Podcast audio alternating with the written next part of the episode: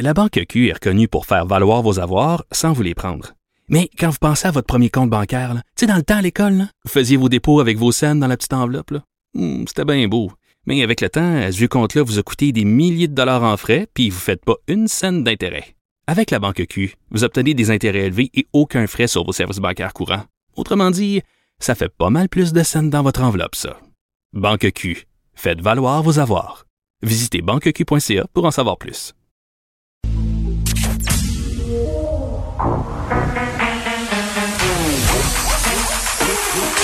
Elle a une opinion sur tous les sujets. Pour elle, toutes les questions peuvent être posées. Geneviève Peterson. Cube Radio.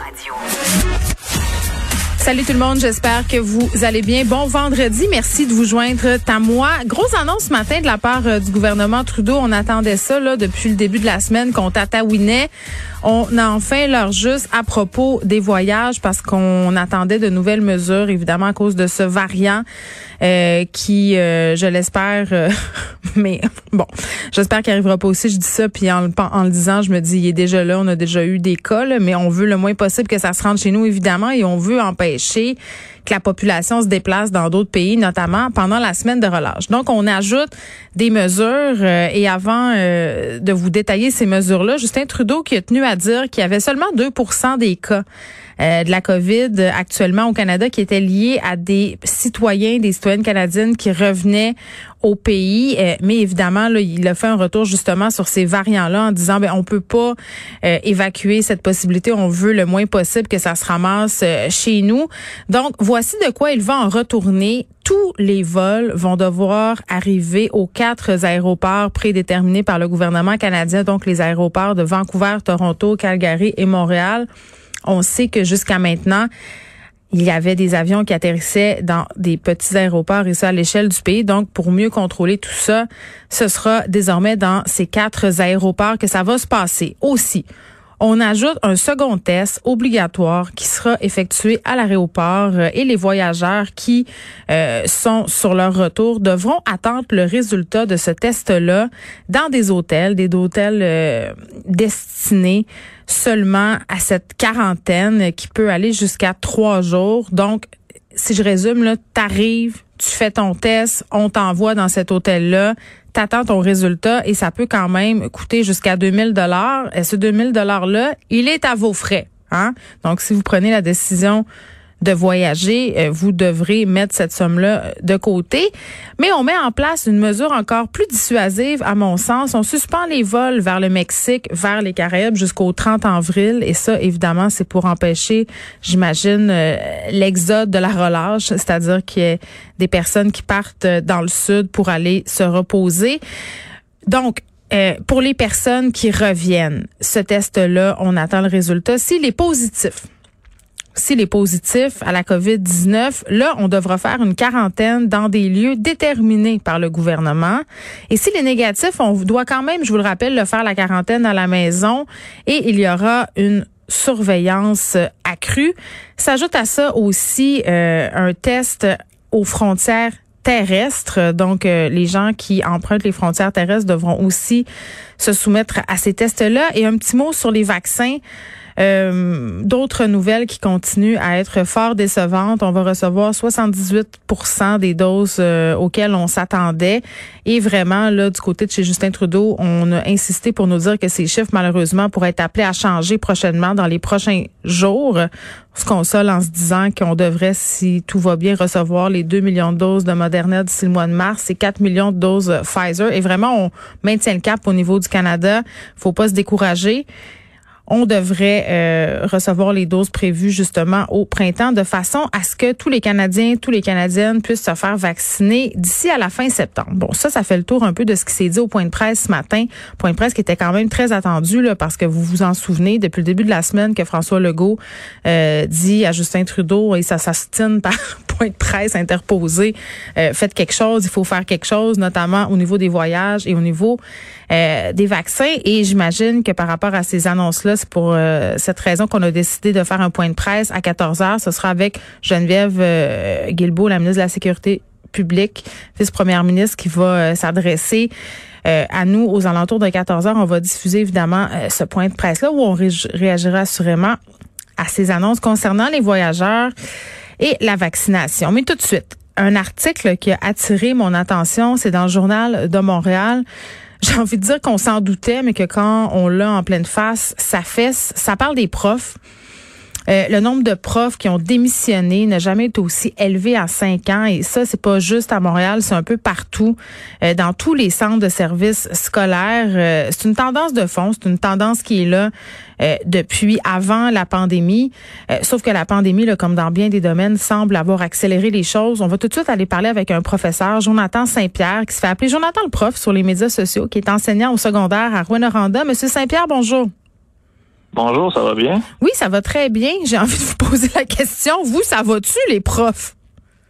Euh, exténué, je pense, puis un peu, un peu tanné de voir à quel point on tourne en rond depuis des années. C'est vraiment décourageant ce matin, je vous avouerai.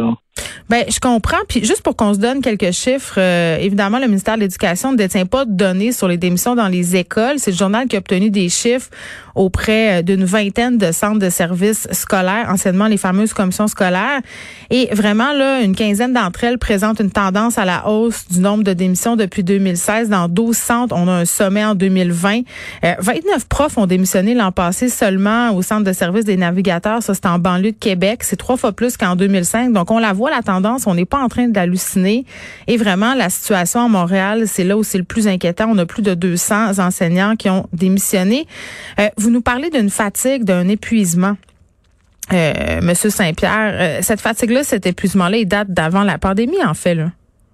Ah oui, exactement. C'est que dans le fond, on était déjà dans un système qui était surchargé. On avait déjà les les conditions pour amener à cette situation-là, c'était prévisible. Moi, euh, personnellement, j'ai fait un mémoire de maîtrise sur ce contexte-là en 2015 et déjà je prédisais euh, que ça s'en venait, que les profs étaient de plus en plus fatigués, euh, que les gens étaient de moins en moins intéressés par la profession parce que on, c'est quand qu'on entend parler de positif en éducation dans les médias, jamais, parce que c'est le, négatif qui ressort tout le temps, parce que c'est ce qui vient chercher le plus les gens qui travaillent dans le milieu, c'est ce qui ressort, c'est ce qui nous imprègne, fait qu'éventuellement, cette espèce d'aura de négativité-là euh, autour de la profession enseignante a fait euh, que, dans le fond, accélérer le résultat qu'on voit aujourd'hui. La pandémie a mm. juste mis la lumière sur quelque chose qui était connu dans le milieu depuis longtemps. Non, mais j'avoue que la mauvaise presse, à un moment donné, ça plombe l'ambiance et ça doit miner le moral des troupes.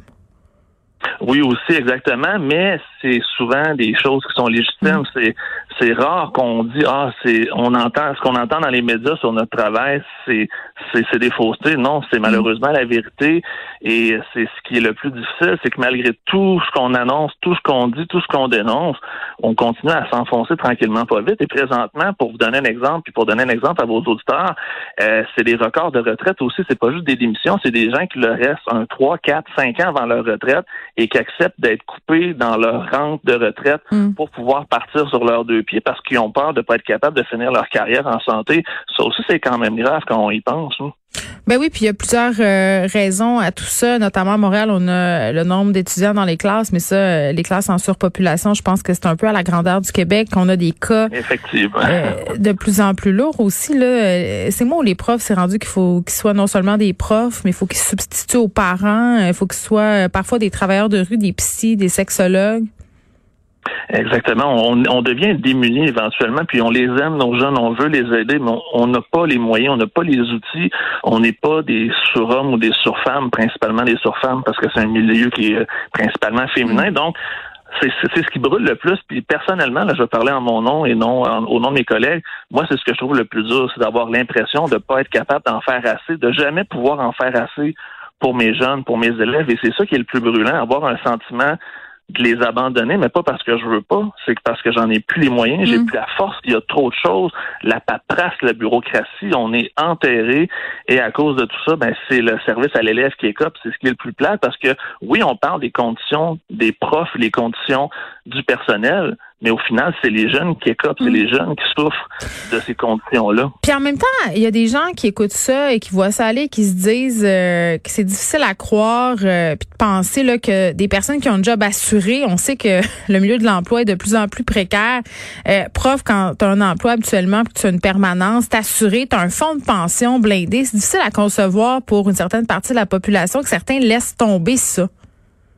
Ben, c'est quand même assez long. Moi, ça m'a pris 12 ans pour avoir une permanence. Donc, pendant 10 ans, j'ai été euh, à statut précaire, mm. à jamais travailler au même niveau, au même pourcentage, au même salaire. C'est dur de planifier, de se construire une vie, de vouloir s'acheter une maison avec l'hypothèque et compagnie. Donc, les 10 premières années sont tellement incertaines que la fameuse permanence et les fameuses conditions qu'on entend donc souvent dans les médias, ben c'est pas la majorité qui vont l'atteindre parce qu'il y en a beaucoup qui vont juste quitter avant parce que c'est une espèce d'utopie que les conditions de travail sont si merveilleuses quand on a une permanence, quand au final, c'est pratiquement rien quand on compare à plusieurs autres corps de métier. Oui, puis il y, a ça, puis il y a le fameux deux mois de vacances. Là, ça, on entend souvent ça. Ils ont deux mois de vacances par année, ils font pas pitié. Euh, est-ce que vous pensez... Non, mais on l'entend souvent, mais je pense que la pandémie va ah peut-être aider à changer cette perception-là parce qu'on en a appris davantage sur les défis auxquels font face nos profs.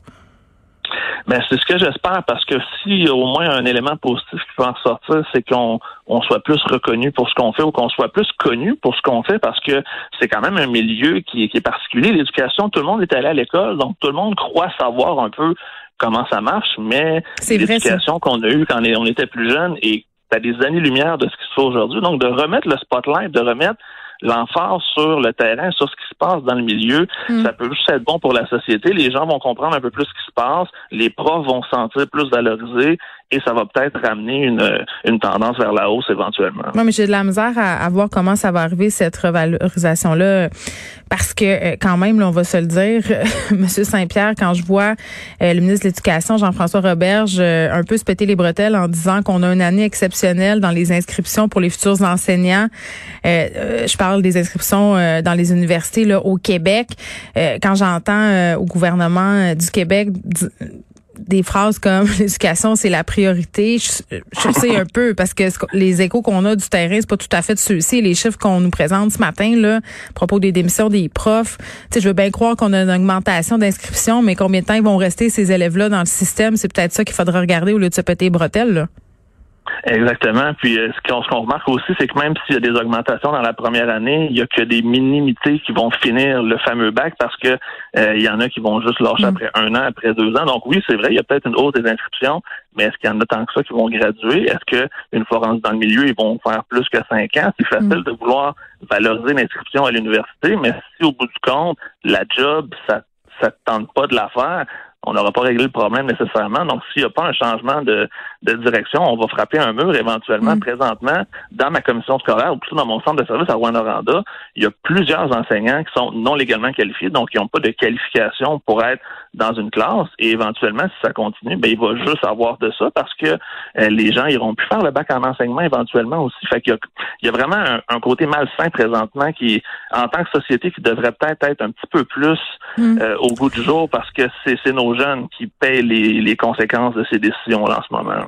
Eh, bon, M. Sévère, je, en parlant de malsain, là, je vais poser une question euh, délicate. Puis je le sais qu'en enseignement, puis d'ailleurs, euh, je suis curieuse de savoir comment euh, votre direction d'école, votre centre de service accueille vos sorties médiatiques, parce que moi, il y a un truc que j'ai trouvé un peu bouleversant dans l'article du journal par rapport aux réactions qu'ont récoltées les profs qui annonçaient à leur direction d'école leur démission. Euh, qui se faisait souvent dire par les dirigeants qui n'étaient pas à leur place. Tu sais, qu'ils n'étaient pas faits pour faire ce métier-là dans le fond, qui n'étaient pas euh, finalement qualifiés émotionnellement. C'est quand même assez particulier. Moi, personnellement, j'ai la chance d'avoir un centre de service et d'avoir des patrons qui me laissent la liberté totale de m'exprimer et de dire mon opinion. Parce qu'il y a un omerta dans le milieu de l'éducation. On s'en cachera pas. Les profs qui se plaignent, se font ramasser. Ça arrive souvent, mais je crois qu'il y a aussi une façon de le dire et je crois qu'avec les années, ça fait quand même trois ans que je parle beaucoup d'éducation sur mhm. les médias sociaux en ligne, qu'il y a aussi une façon de le dire dans le ton. Il y a une façon de dénoncer sans tomber dans l'attaque gratuite, sans tomber dans, dans la méchanceté. Donc, c'est vraiment plus un, un constat, un état des faits que j'essaie de mettre en place. Puis en faisant ça, personne qui a une bonne volonté va pouvoir s'opposer à améliorer un constat qui est remarquable, quantifiable et vérifiable. Donc, c'est des fois aussi la question de juste l'amener sous un autre angle, de pouvoir justement euh, mm. le montrer dans une objectivité, puis être capable aussi d'apporter des pistes de solutions et non juste chialer pour chialer, dans le fond. Mais je comprends que vous, vous êtes privilégié d'avoir une belle relation avec votre direction d'école, mais je comprends aussi que c'est pas le cas de tout le monde. Euh, généralement, est-ce que est-ce que les est-ce que les profs sont bien accueillis par leur direction d'école, par le système finalement quand ils vont cogner à la porte puis pour dire qu'ils sont à bout de souffle?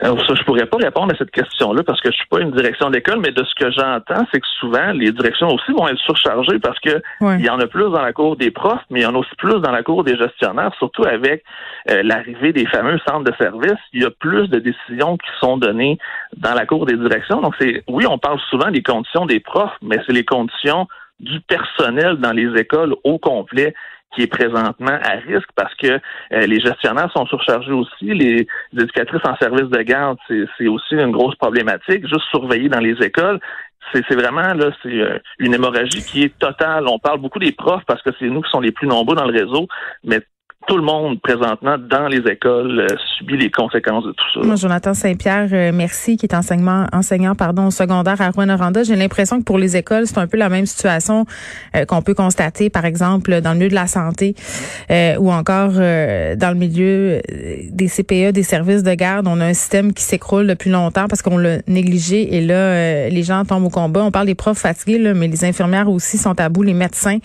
Nos, nos différents systèmes, nos systèmes de soins pour les différents acteurs de la société, éducation, euh, médecine, euh, les gens qui s'occupent des personnes âgées, tout le monde dit un peu la même affaire. on est écœuré, on est à bout, faites quelque chose, arrangez-vous euh, pour le réparer, ce système-là qui va mal depuis bien avant la pandémie.